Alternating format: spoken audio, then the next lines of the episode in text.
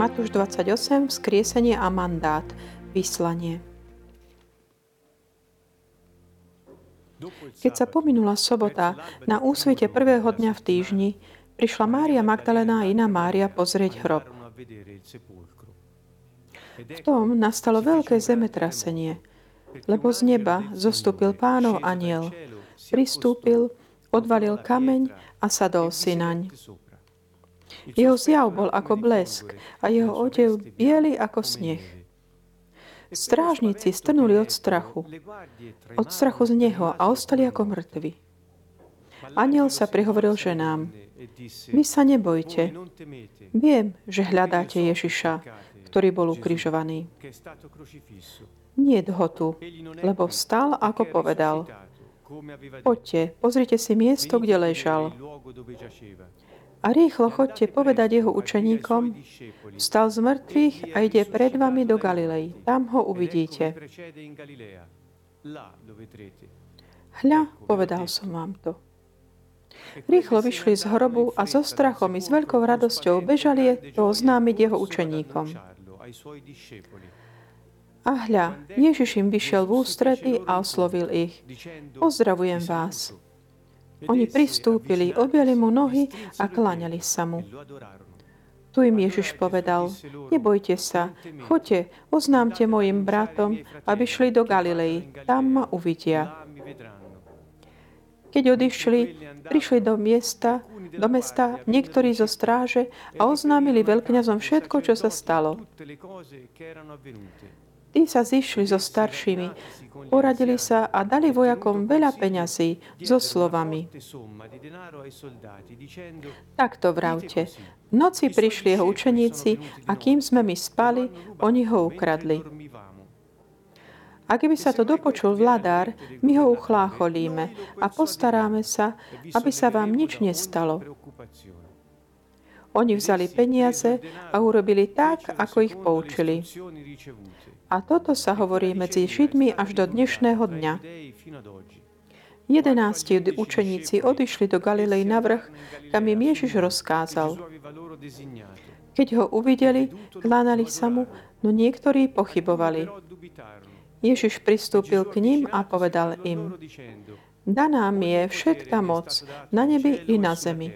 Chodte teda, Učte všetky národy a krstete ich v mene Otca i Syna i Ducha Svetého a naučte ich zachovávať všetko, čo som vám prikázal. A hľa, ja som s vami po všetky dni až do skončenia sveta.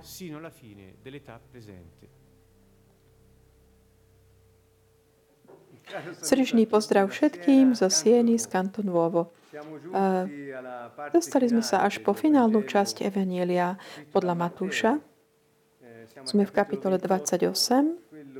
To je tá kapitola, ktorá hovorí o vzkriesení Ježiša a o takom veľkom mandáte alebo veľkom vyslaní, tak ako často je nazývaná táto finálna časť e, Evangelia podľa Matúša. Čiže hlavné témy vzkriesenie a úloha, ktorú Ježiš dal svojim talmidin alebo učeníkom.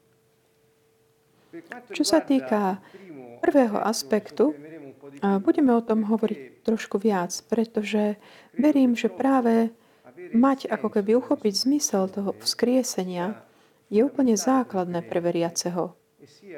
A je to, má to taký primát v tom, aby sme pochopili efektívny zmysel toho, čo sa udialo. Pretože inak môžeme mať ako keby taký zmetok ohľadom toho, alebo dokonca Taká tá výnimočnosť toho, čo sa udialo, môže ako keby sa e, prejsť na, ako keby do, do úzadia. Keď rozmýšľame nad vzkriesením, obyčajne ľudia si myslia alebo rozmýšľajú, že nejaký mŕtvy, ktorý vstal z mŕtvych, to znamená ožil, ako keby zomrel a potom ožil. Toto ale nie je to, čo sa udialo tu. Alebo nie je to len to, čo sa udialo, pretože mnohí mŕtvi boli vzkriesení aj počas Ježišovho života. A ten fakt, že ako znovu ožili, potom ako boli predtým mŕtvi, to bolo samozrejme niečo výnimočné, ale to už, bolo, to už sa udialo predtým. Aj v súčasnosti, aj mnohí ľudia vďaka moci Ducha Svetého uh, ožívajú o tom, ako zomreli. Vzkriesenie, také najznámejšie určite je také vzkriesenie Lázara, ktoré urobil Ježiš. Ktoré viete, že on bol v hrobe už 4 e, dní. Kto teda sa ako by ožil potom, ako bol mŕtvy, začal znovu žiť, ale potom znovu zomrel po čase. Keď teda vstal ako keby z mŕtvych, eh, vstal z, eh, z mŕtvych s tým telom, ktoré bolo to jeho prirodzené telo, s ktorým ten istý človek už predtým žil a už raz zomrel. Čiže ale ten výnimočný fakt toho Ježišovho vzkriesenia je o tom, že on vstal z mŕtvych a ožil s telom, ktoré bolo, áno, bolo jeho telo, pretože malo znamenie o klíncoch na rukách aj na nohách, malo aj, aj tú ranu po kopii na boku. To vieme z tej záležitosti s Matúšom, ale ako hovoria všetci, bolo to telo, ktoré bolo osláveným telom. Čiže tá novosť je v tom, že to vzkriesenie Ježišové bolo, že nám predstavuje ako keby nové stvorenie, Čiže to nie je len jednoducho, že niekto mŕtvy, kto sa ožil, ale je to nové stvorenie. Čiže ja verím, že aj mnohí veriaci ako keby strácajú toto, alebo tento hlboký zmysel toho, čo sa udialo, sa im, im uniká ako keby. Pretože často sa o tom nehovorí. Vzkriesenie Mesiáša prináša na svetlo takú novú, nové stvorenie. To znamená, dejiny ako keby vidia nové stvorenie, úzru nové stvorenie, kde taký ten duchovný prvok alebo zložka je akoby spojená s tým materiálnym, až tak, že formujú niečo také nové, novú jednotku, absolútne novú, ktorú doteraz nebolo vidno. A čo bude ako keby takou normalitou v tom živote potom. Čiže pre nás všetkých, ktorí veríme v Neho a máme Jeho život, čo znamená väčší život v nás, máme tento prísľub, že keď On, keď my teda budeme vzkriesení z mŕtvych, budeme ako On. To znamená, budeme mať telo oslávené, duchovné. Či už fyzické, ale aj duchovné súčasne. Až tak, že to Ježišové telo, vzkriesené Ježišové telo, malo znamenie po tom utrpení, ktorým on prešiel, ale dokázal prechádzať múrmi. Dokázal vstúpiť na miesta, kde boli zavreté dvere, alebo prechádzal teda zavreté dvere, alebo jedol a jedlo. Vieme, že jedol ryby eh, s jeho učeníkmi a tiež eh, ako keby uh, objavoval sa v takých chvíľach, ktoré boli uh, takými aj, ako keby nie, nie, ľudia ho nerozpoznávali. Čiže ale teda ten výzor taký, ako je to niečo, čo nás eh, vedie k takému pochopeniu, že taká hĺbka, hĺbka toho nového stvorenia, z toho uhla pohľadu tých, ktorých máme ešte to prirodzené, ako keby tie oči, ešte sme to nedokázali akoby chápať v celej svojej jeho hĺbke a nádhere. Čiže tá prvá vec, ktorú chcem povedať, je práve toto, že vzkriesenie Mesiáša nie je len jednoduché vzkriesenie niekoho, kto bol mŕtvý a ožije. Ale je to ten, ktorý bol mŕtvý, vracia sa do života ako nové stvorenie. A toto je ten prísľub, ktorý vlastne čaká na všetkých nás, alebo prináleží na všetkým, ktorí v Neho veríme. A je to aj naša nádej. Hovorí, že teda, keď sa pominula sobota na úsvite prvého dňa v týždni, tak to začíta táto kapitola, už tieto prvé slova uh, kladú také otázky, čo sa týka mm, interpretácie toho času, lebo vieme, že eh, ako Hebreji počítali dni, tak ako je napísané, kladie určité otázky. Ale povedzme si, že vzkriesil, bol skriesený, to znamená, že ten čas bol, bolo to ráno, nedelu. V tom, tom období historickom, v tie dni, sa udialo niečo, taká, taká udalosť veľmi špecifická. Ako keby boli koncentrované také tri šabaty, tri soboty, všetky tri spolu.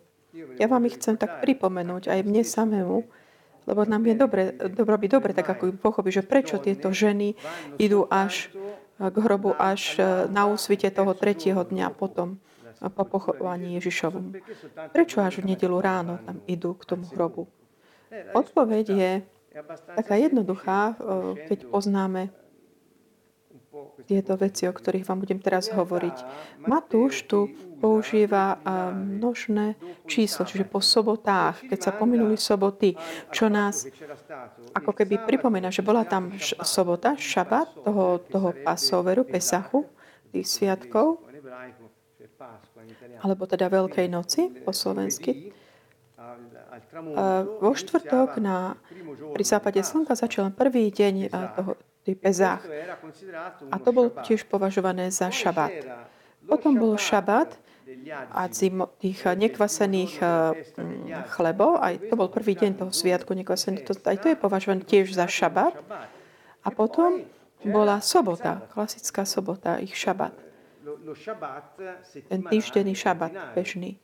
Čiže keďže oni ho, ho, ho zložili z kríža a pochovali v piatok, kedy začínal práve začal ten prvý deň toho sviatok tých nekvasených chlebov, čo bol šabat, až potom, keď e, ako keby svitol tretí deň, to znamená v nedelu, keďže boli hebrej, počas šabatu oni nemohli, nemohli ísť e, k hrobu.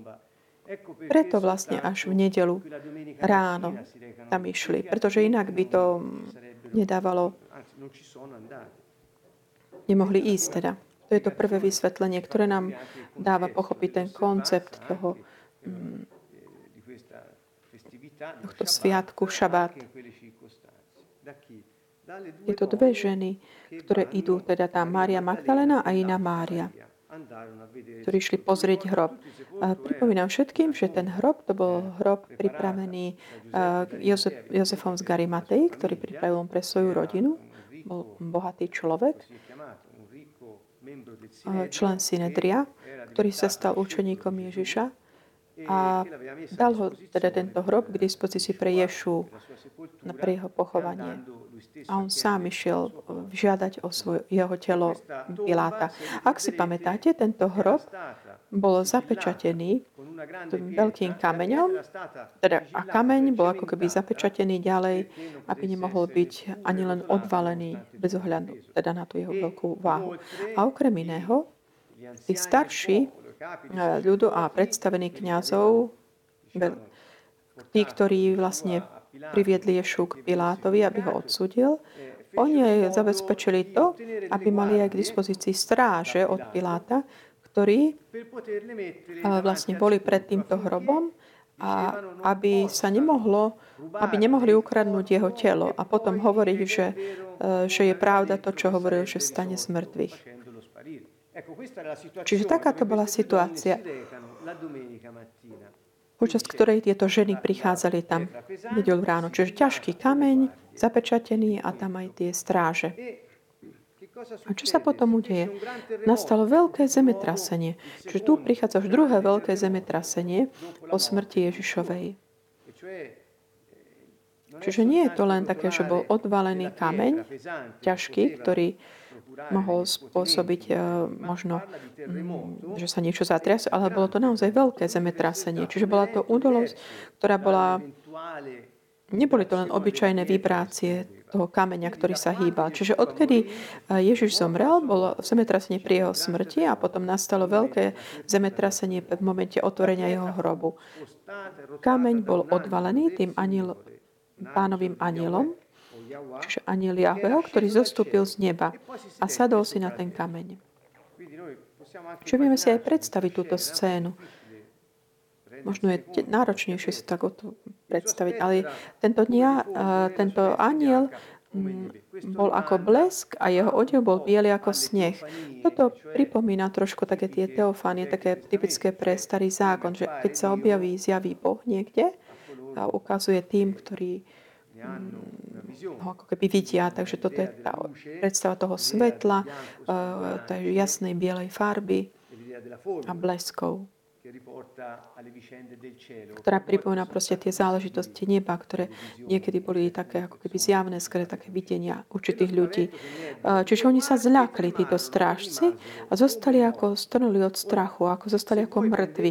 Keď si zoberiete tých rímskych strážnikov, rímanov, vojakov, Spomente si možno na ten, takú tú zlosť, hnev, s ktorou oni ako keby byli a vysmievali sa, potom ukrižovali Ježiša. A teraz vidíme, že pred takýmto obrazom, čo, javom, čo sa im tam udial, tak oni triasli sa a zostali ako mŕtvi. Čiže pravdepodobne od strachu padli na zem, alebo padli na kolená. Ale keď je tam to naozaj tak, že ako mŕtvi, pripomína nám to až tak, že odpadli.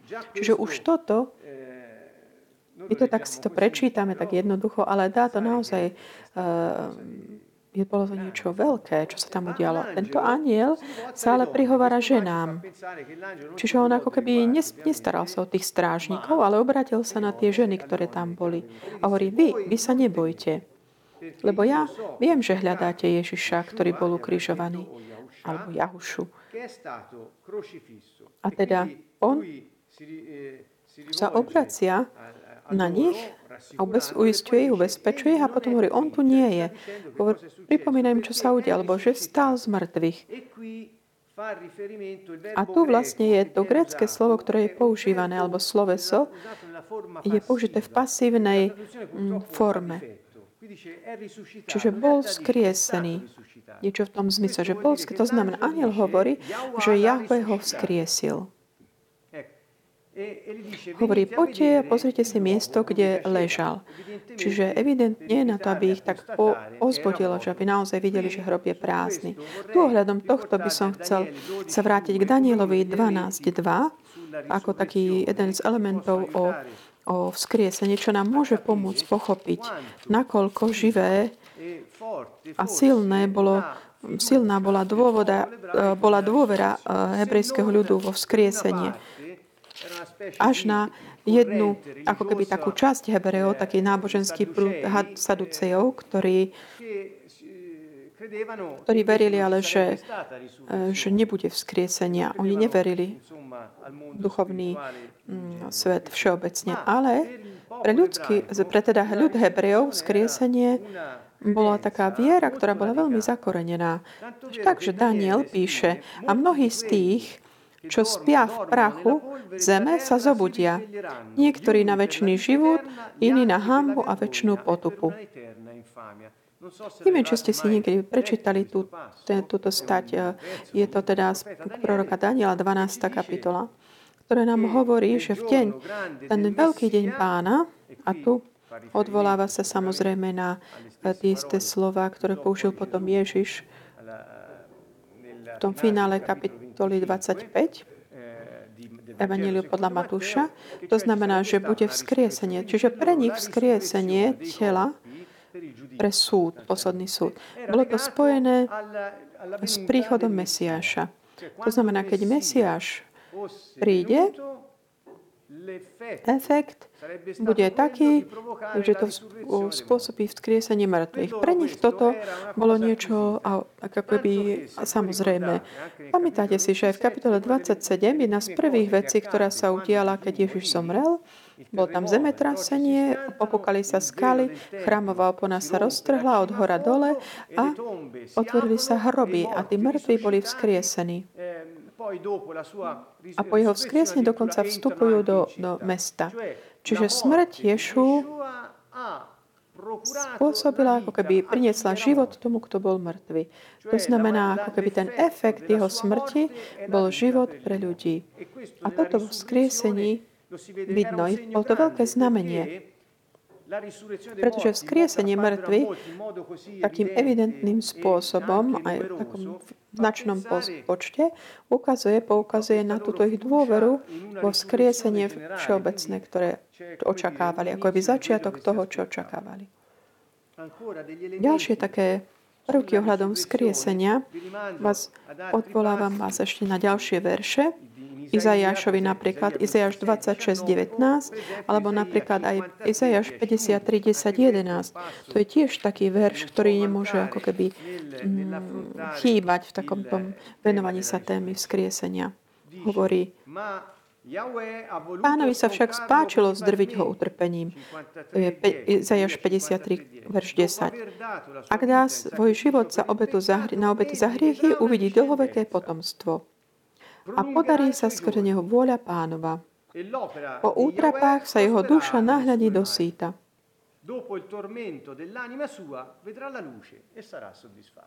e. Čiže tu dobre môžeme pochopiť, že vzkriesenie bolo ohlásené ohľadom Mesiáša a pre tých, ktorí verili v Neho. Keď ideme ďalej, Aniel hneď potom teda pozýva tieto ženy, aby išli ohlásiť vzkriesenie. A hovorím, aby išli za učeníkmi, ktorí neboli pri tom, aby im oznámili, že on stal z mŕtvych a že ide pred nimi do Galilei a že tam ho uvidia. Hľa, povedal som vám. Čiže, čiže to sú moje slova, robte to, čo som mohla. A tieto teda ženy odišli s takou so strachom aj s veľkou radosťou a utekali to oznámiť učeníkom. Čiže tu je tá téma toho faktu, že vzkriesenie ako keby svetkami toho skriesenia boli ženy. Keď ako pre vás rôzne myšlienky to môže zbudiť, ale čo sa týka aspektu ako prvé svedectvo žien, chcem vám tak pripomenúť to, čo bol zmysel, ktorý to mohlo mať pre nich, pre Hebrejov v nejakom procese pre Hebrejov, keď sa týkal, bol nejaký proces alebo nejakej situácie, kde bolo potrební svetkovia, aby potvrdili pravdivosť určitého faktu, bolo potrebné, aby tam boli svetkovia muži. A pán si vyvolil ženy ako svetkov, pretože ako hovoria niektorí, ako v smysle ma ja, že to je taký spôsob, ktorý Boh má, ako ako keby ukázať, že, že to nie je nejaké ako keby vymyslené rozprávu. Ak by to bolo niečo um, také ako keby pripravené, vymyslené, boli by povedali, eh, rabín taký a taký asistoval jeho vzkrieseniu. Alebo um, nejaký dôležitý človek, známy, vážený, považovaný za vierohodného a hodný dôvery, bol svetkom tejto veci. Ale práve ten fakt, samotný fakt, že práve tie ženy, ktoré podľa ich zvykov neboli ako keby považované za vierohodné, a čo sa týka svedectva, vedie k tomu, že naozaj to privádza k tomu, že naozaj to je napísané takto, pretože to je pravda, a nie preto, aby niekoho niečo presvedčilo lebo by v podstate márne sa snažili takýmto spôsobom presviečať. Čiže keď teda ako oni, tieto ženy išli, Ježiš im povedal, pozdravujem vás. A oni mu objali nohy a kláňali sa mu. Toto je taký prvý moment, kde Ješua je uctievaný. Niekto, kto padne k jeho nohám a tak ako keby padne na zem a uctieva si ho. Tu, tu, tu sloveso není také, že padli na zem, inak by to bolo to so iptomaj, ale je tu non capire, toto slovo, grecké slovo tu použité, indikuje, pretože tak si lahli, padli ako keby tvárou k zeme, takom postoju uctievania. Napríklad, keď tí traja králi išli navštíviť Ježiša, prinášali dary, pamätáte si, pri jeho narodení, oni, tam, je, tam sú použité obidve slovesa. Oni padli na zem a, a tiež ho uctievali. Čiže Čiže už akoby neudržali sa na nohách a potom uh, sa dali do tej pozície uctievajúceho. Kým sme tu teda ďalej v záhrade Getsemany, kde o takej tej ťaže, bolesti a úzkosti, ktorú Ježiš padol, od ňou padol na zem, Matúšovi, tam je použité slovo piptomaj, to znamená padol, neudržal sa na nohách. Nie, že by ako keby proskúnil, že tak si láhol. Čiže tu prvýkrát vidíme, že prvýkrát ľudia ako keby tak láhnú k nohám Ježišovým a uctievajú ho. Tak ako vedomé gesto. Lebo uctievať Uctievanie prináleží len Bohu. Toto je, verím, taký prvý moment takého automatického uznania, rozpoznania že, že tej božskosti Mesiáša. Z jeho, zo strany jeho. Ak by eh, keď Peter povedal, že ty si Mesiáš, eh, syn eh, živého Boha, alebo môj pán, niekto ho tak nazýval, to už bol taký spôsob, ako volali rabínov, ale tu teraz tieto ženy, to je prvýkrát také, myslím, takéto forma uctievania. A on im hovorí, nebojte sa, choďte a ohláste. A tu je teda, tu sú tí strážcovia, lebo počas toho, ako tieto ženy išli odozdať správu učeníkom, tí strážcovia, ktorí zostali ako mŕtvi tam od strachu pri tom hrobe, prelaknutí, čo robia? Oni boli, použijem toto slovo, oni boli ako najatí zobra, ako keby zobrali tí predstavení z toho ľudu a kňazi si ich zavolali, aby strážili ten hrob, aby nikto neprišiel ho ukradnúť, aby potom nemohli povedať, že on stal z mŕtvych. Chápete si, to bolo také to, čo bola ich úloha. A oni sa tak zľakli teraz, ocitli sa zrazu prázdny hrob. A oni nevedia, čo s tým, tak idú oni za tými, ktorí ich najali, ktorí im dali úlohu. Bo to nebol Pilát, lebo Pilát povedal týmto veľkňazom, zoberte si vy strážcov, ktoré chcete a nech strážia. Tieto si zrazu uvedomia, že to, čo oni mali, čomu mali zabrániť, sa práve udialo. Oni tomu nedokázali zabrániť a nevedia, čo, ako sa zachovať. Tak idú do mesta a nejdú za Pilátom, ale idú za tým veľkňazmi, ktorí, ktorí ich dali tie peniaze, ktorí si ich najali. A povedali im, čo sa udialo. A títo sa tak zhromaždia spolu, poradia sa, zaplatia tým vojakom a povedia im, toto musíte povedať. A v iných verciách je, povedzte ľuďom, toto je pre mňa naozaj také veľmi dôležité, keď sa tak analýzujem do hĺbky. Oni im nepovedia, že choďte k Pilátovi a povedzte mu, že. Ale povedzte ľuďom, že. Ak by potom tomu sa dostalo do uší aj Piláta, to my sa postaráme o to, aby sme ho ako keby upokojili. Pretože rímsky vojak, ktorého úlohou bolo strážiť a ten, ktorého oni mali strážiť, tam už nie je, pre neho to mohlo znamenať trest smrti. Čiže oni nemohli ísť za Pilát, preto išli za tými veľkňazmi a za staršími ľudu. A oni im teda zaplatia a povedia im, čo majú povedať. Že ten vym, tu, teda vymysleli si, že my sme zaspali a oni ho ukradli. Pomyslite, že rímsky vojak, on sa nemohol, nemohol ísť za Pilátom povedať, že zaspal som počas stráže. To by bolo... Čiže toto bolo niečo, čo mali povedať ľuďom. A preto zobrali si teda tie peniaze, urobili tak, ako im dali inštrukcie a táto, toto sa hovorí medzi Židmi až do dnešného dňa. Čiže vidíme, čo zostalo z tej tradi- v tej tradícii, taká táto legenda, že, oni, že niekto prišiel a ukradol to telo, pretože toto, preto to oni to rozšírili medzi ľuďmi, túto, ako keby ten výmysel. A tu prichádzajú tí jedenácti učeníci, ktorí išli do Galilei na vrch, kde im Ježiš uh, ukázal, rozkázal. Čiže opäť tu je Ježiš na tom vrchu, keď hovorí k učeníkom. Ježiš je teda na vrchu. To je taká mocná, uh, to mocné podobenstvo s tou postavou Mojžiša na vrchu. Ježiš, teda Ježiš aj Mojžiš na vrchu. Aj oni, keď ho videli, kladali sa mu.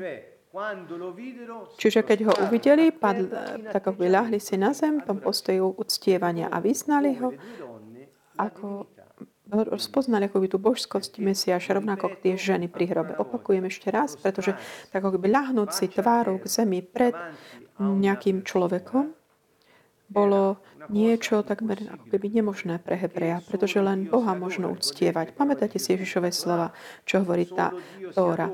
Len Boha, Bohu sa klaňaj. A toto bola aj Ježišova odpoveď v diablovi v púšti, keď ho pokúšal. Pretože uctievaní máme len Boha. Uctievajúci Ježiša, oni uznávali, vyznávali, že on je Boh.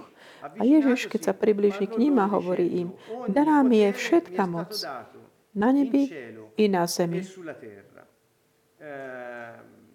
Všetka moc. Tu slovo, nevieme, či sa jedná teda o moc alebo autoritu. V grečtine myslím, že tam je slovo viac ohľadom autority,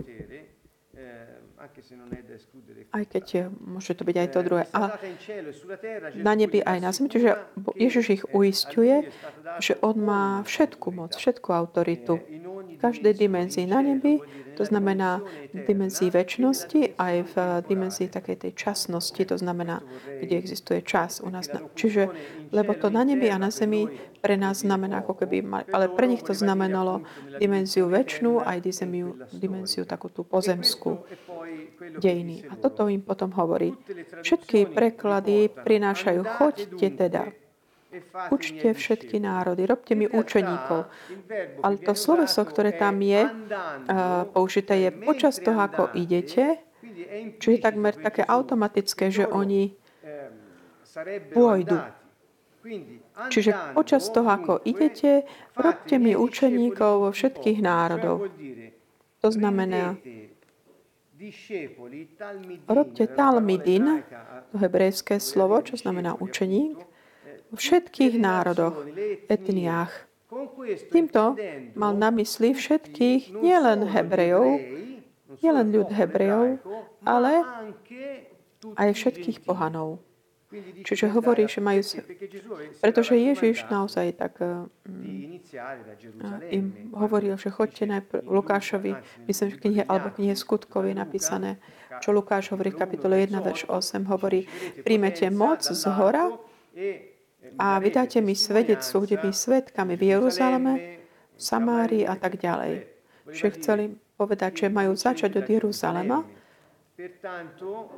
a teda bolo automatické, že všet, všetky národy, tam bola aj hebrejská etnia. Ako teda robiť učeníkov, to je otázka úplne základná aj pre nás. Ako teda robiť učeníkov? A tu používa dve slovesa, to, čo treba robiť. Jedno je krstiť ich, krstite ich a druhé učte ich, naučte ich. Čiže krstiac a vyučujúc sa robia učeníci. Toto je úloha, ktorú dal Ježiš. Krstia ich, čo to znamená? To znamená ponoriť ich. Potrebujem vedieť, že ponorenie ktoré bolo taká praktika hebrejská takého očistenia, nebolo niečo nové pre nich. Už sme o tom hovorili viackrát. A čo sa týka aj iných tém, takéto ponorenie, o ktorom tu hovoria, nie je takéto očistný kúpel, ktorý oni ako Hebreji mohli pod tým chápať, ale jednalo sa o také ponorenie do mena, aj toto je také trošku špecifické, lebo to je také, že ponorte ich s, s autoritou Otca, Syna, Ducha Svetého. To nie je o tomto, lebo to slovo tam neindikuje toto. Niekto iný ponúkol také tri kľúče na interpretáciu. Ponúriť ako keby do mena niekoho znamená, ja ťa ponorím, keďže som mal autoritu od čiže mene niekoho. Alebo to môže znamenať, ponorím ťa mene niekoho, lebo on je svetkom tvojho ponorenia. Ale ani toto je to, čo slova indikujú. Tie slova, ktoré sú tu použité, znamená viac také, že si ponorím ťa do mena. Otca, Syna i Ducha ako keby, ako keby umožním vstúpiť niekoho do niečoho. Čiže keď to meno indikovalo pre tú kultúru Eh, hebrejskú toho osobu, postavu. To znamená, meno indikuje tú realitu, ktorá je za tým menom. Ten preklad, ktorý eh, priateľ Štern ponúka, je to mesiánsky hebrej, veľmi taký vyvážený. On ponúka pon, použiť, predložiť, použiť, ponoriť ich do reality Otca, Syna i Ducha Svetého. Lebo ho, on hovorí tiež, že keď hovorí to meno, nehovoríš do mien, ale do, do mena. To ako by to bolo jediná realita, jediná skutočnosť, do ktorej sa nachádza Otec, Syna i Duch Svetý. Čiže ponorenie, o ktorom tu hovorí, je takéto ponorenie totálne do tejto reality. Čo nás vedie k takému tak uvaž, že možno tento verš mnohokrát bol trošku uh, inak vysvetlený, buď z neho bola robená nejaká formulka, alebo len ten, kto má autoritu a podobne. Rôznym spôsobom to bolo interpretované. Ale táto je taká viac uh, adherentná, akože viac uh, sedí s tým postojom takých mesianských Hebrejov a tiež aj prináša viac takú tú realitu tých slov, ktoré tam boli uh, dané. Ježišom. A potom, teda, ako sú, boli ponorení do takej tej reality Jahveho, Jahva, čo je Boh, do jeho reality, do jeho tej jednotky, ktorá je taká komplexná, Otec, Syna, Duch Svety, hovorí, učte ich zachovať všetko, čo som vám prikázal. Čo sú tie veci, čo prikázal? Všetko to, čo Ježiš povedal svojim učeníkom od začiatku svojho, svojej verejnej služby. Čiže